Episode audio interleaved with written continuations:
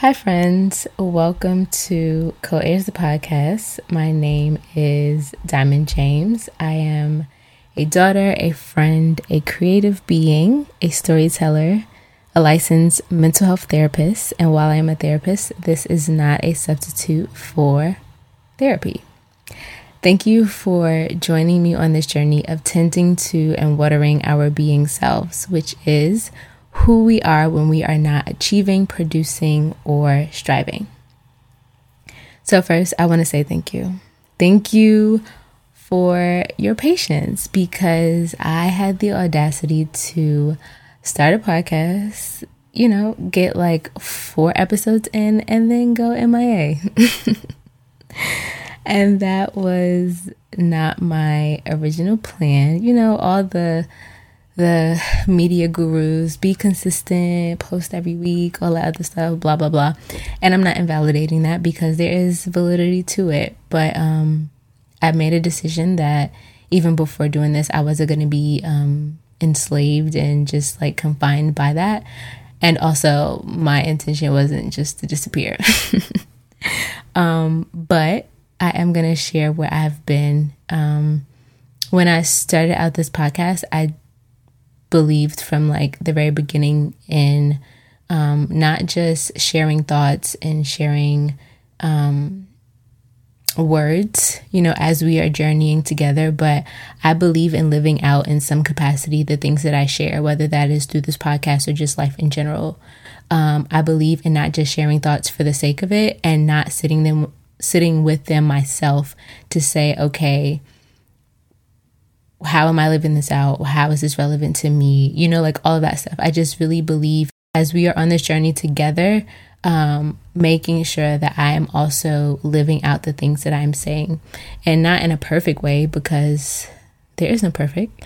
But, just making sure like I'm checking myself and doing heart checks and mind checks before sharing anything. And so with this particular topic, I felt like it was something that needed to be talked about, but I also wanted to sit with it first, to put a mirror to my face to say, okay, where are you in this, And you're probably like, okay, well, what's the topic? But the topic is finding delight in the mundane, the lulls of life, if you will.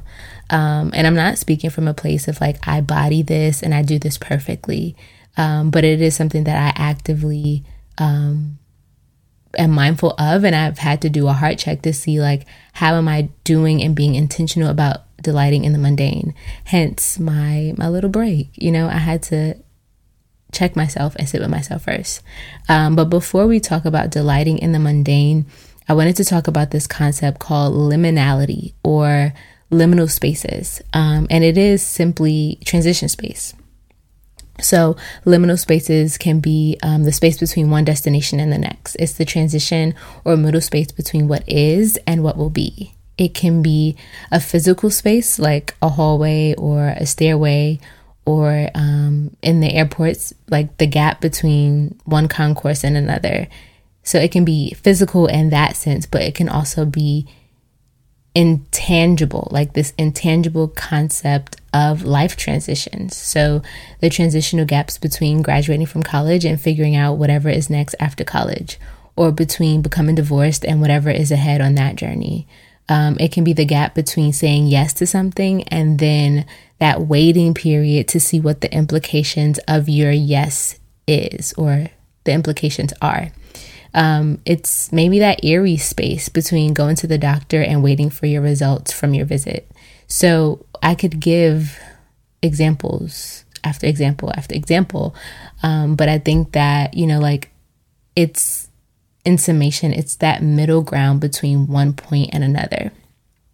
So I'm curious, have you ever had this feeling where you're like, where I am right now is great. I'm thankful for where I am. And also, there's more. You can feel it inwardly. You don't know what the more is. You don't know when it'll come, what it looks like, how it will unfold. But something on the inside of you, you just kind of like sense like there is more than what is right here. That feeling is a part of that liminal space. And the reality is we all experience transitional states, the gap between where I am and where I'm going. And this space for many, including myself, can feel unsettling, frustrating, maybe even discouraging. Liminal spaces are inevitable spaces, and yet our response to them often show that it is an undesirable space for us. Perhaps it's frustrating or discouraging because we cannot see a way out of the liminal space. We're asking ourselves, why am I here? What is the point of it all? As humans, we are comforted when we can try to make sense out of our placement in life.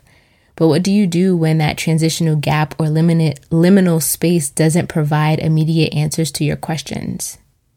And yet you still have to stay in that space. The reality of liminal space is that there are a lot of unknowns. And if you're like me, we don't like unknowns, right? There are a lot of unanswered questions. And so in the midst of the unknown, we're often invited to do the mundane, quote unquote, to do the day-to-day of what we know to do until what's next shows up or unfolds. And when you're in a space where all you can do is what you've known to do, but inwardly you still feel that pull, that urgency, that yearning that there is more, it can be hard to find delight in being in this transitional state. It doesn't make it better when, if you think about the way the world is set up, we seek to get dopamine hits, which isn't a bad thing. Dopamine is that chemical messenger in our brain that causes us to feel pleasure. Well, one of the chemical messengers. But with the way the world is set up right now, we're oftentimes getting those dopamine hits off of things that are thrilling and exciting. And one of the ways, practical ways, is like the positive responses that we receive from social media. Think about the type of content that's often put out there that gets a lot of attention. The exotic trips, the traveling, being international, right? These over-the-top experiences. And what happens is it unintentionally desensitizes us from seeing the beauty and the goodness in the everyday, the regular, mild things. It makes it feel as if the ordinary of life is of less value. And oftentimes, as we said earlier, in these liminal spaces, as we're on the journey of the unknown, we're invited into living the ordinary life. But I wanted to offer a reframe for the liminal spaces that we find ourselves in. So I'm a snacker. I like snacks. And so I want you to imagine that, you shut down the kitchen for the night, but you want a snack. And so lights are off. And you are trying to find your way into the kitchen to get your snack.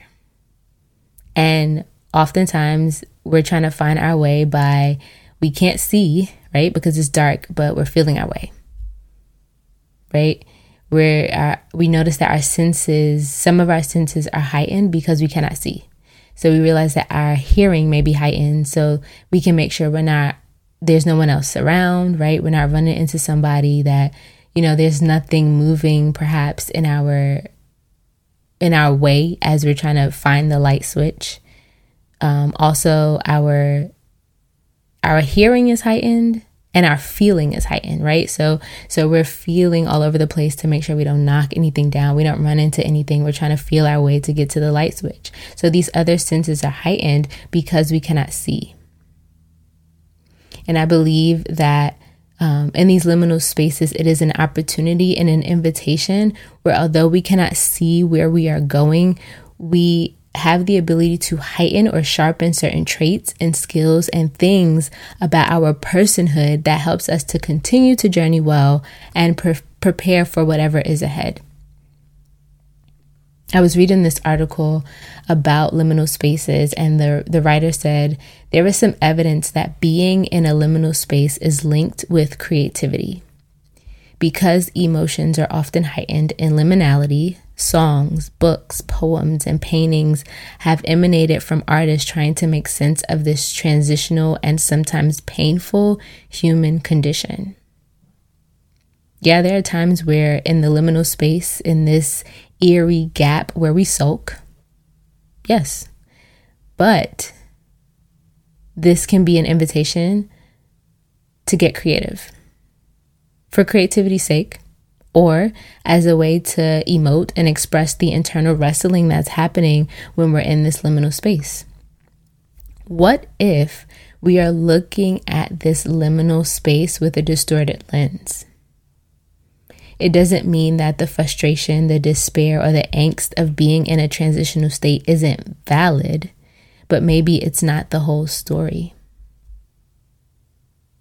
There's this book that I read last year, and honestly, I would probably benefit from picking it back up. It's called Abba's Child, ABBA'S. The Cry of the Heart for Intimate Belonging. It's by Brennan Manning. And there's a part of the book that talks about the natural being supernatural. And so there's a quote that I love, and it says, "The ordinary self is the extraordinary self. The inconspicuous nobody who shivers in the cold of winter and sweats in the heat of summer, who wakes up unreconciled to the new day, who sits before a stack of pancakes, weaves through traffic, bangs around in the basement, shops in the supermarket, pulls weeds and rakes up the leaves, makes love and snowballs, flies kites and listens to the sound of the rain on the roof. While the imposter draws his identity from past achievements and the adulation of others, the true self claims identity in its belovedness." So simply in being.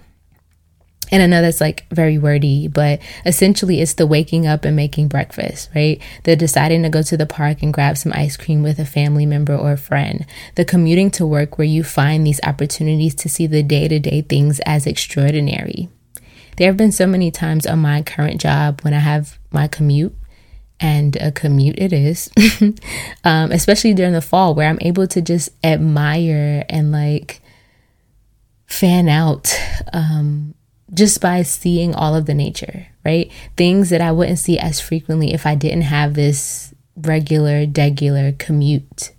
And I know like these are great words to read and hear and to feel inspired by, but it can be a struggle sometimes living out this life when we feel like there's more to our journeys, but we're in the quote unquote mundane.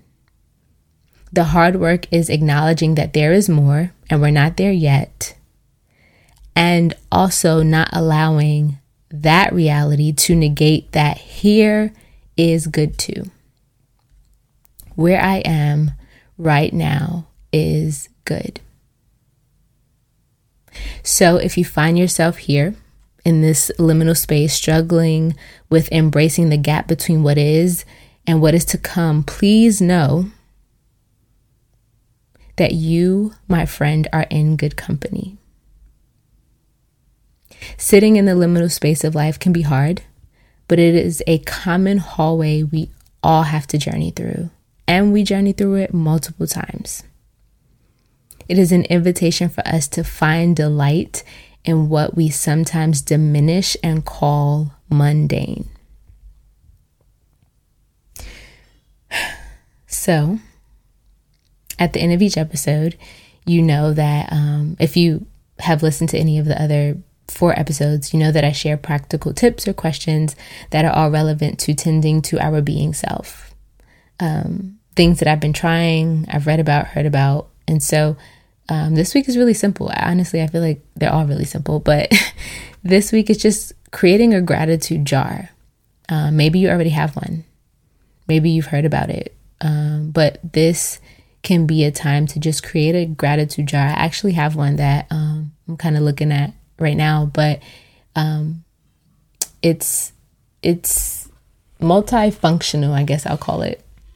So for mine, it's color coordinated, and so I have certain sticky notes, pink sticky notes that are for affirmations, and some other colors for other things, but orange is gratitude for me. And so what I've been doing lately is doing more orange than anything else, but I'll simply write something, not every day, because I don't remember to do it every day, but I will write something multiple times each week to put in the gratitude jar. And it's just things that I'm thankful for, and really simple, small stuff. So like I've gotten back into running again.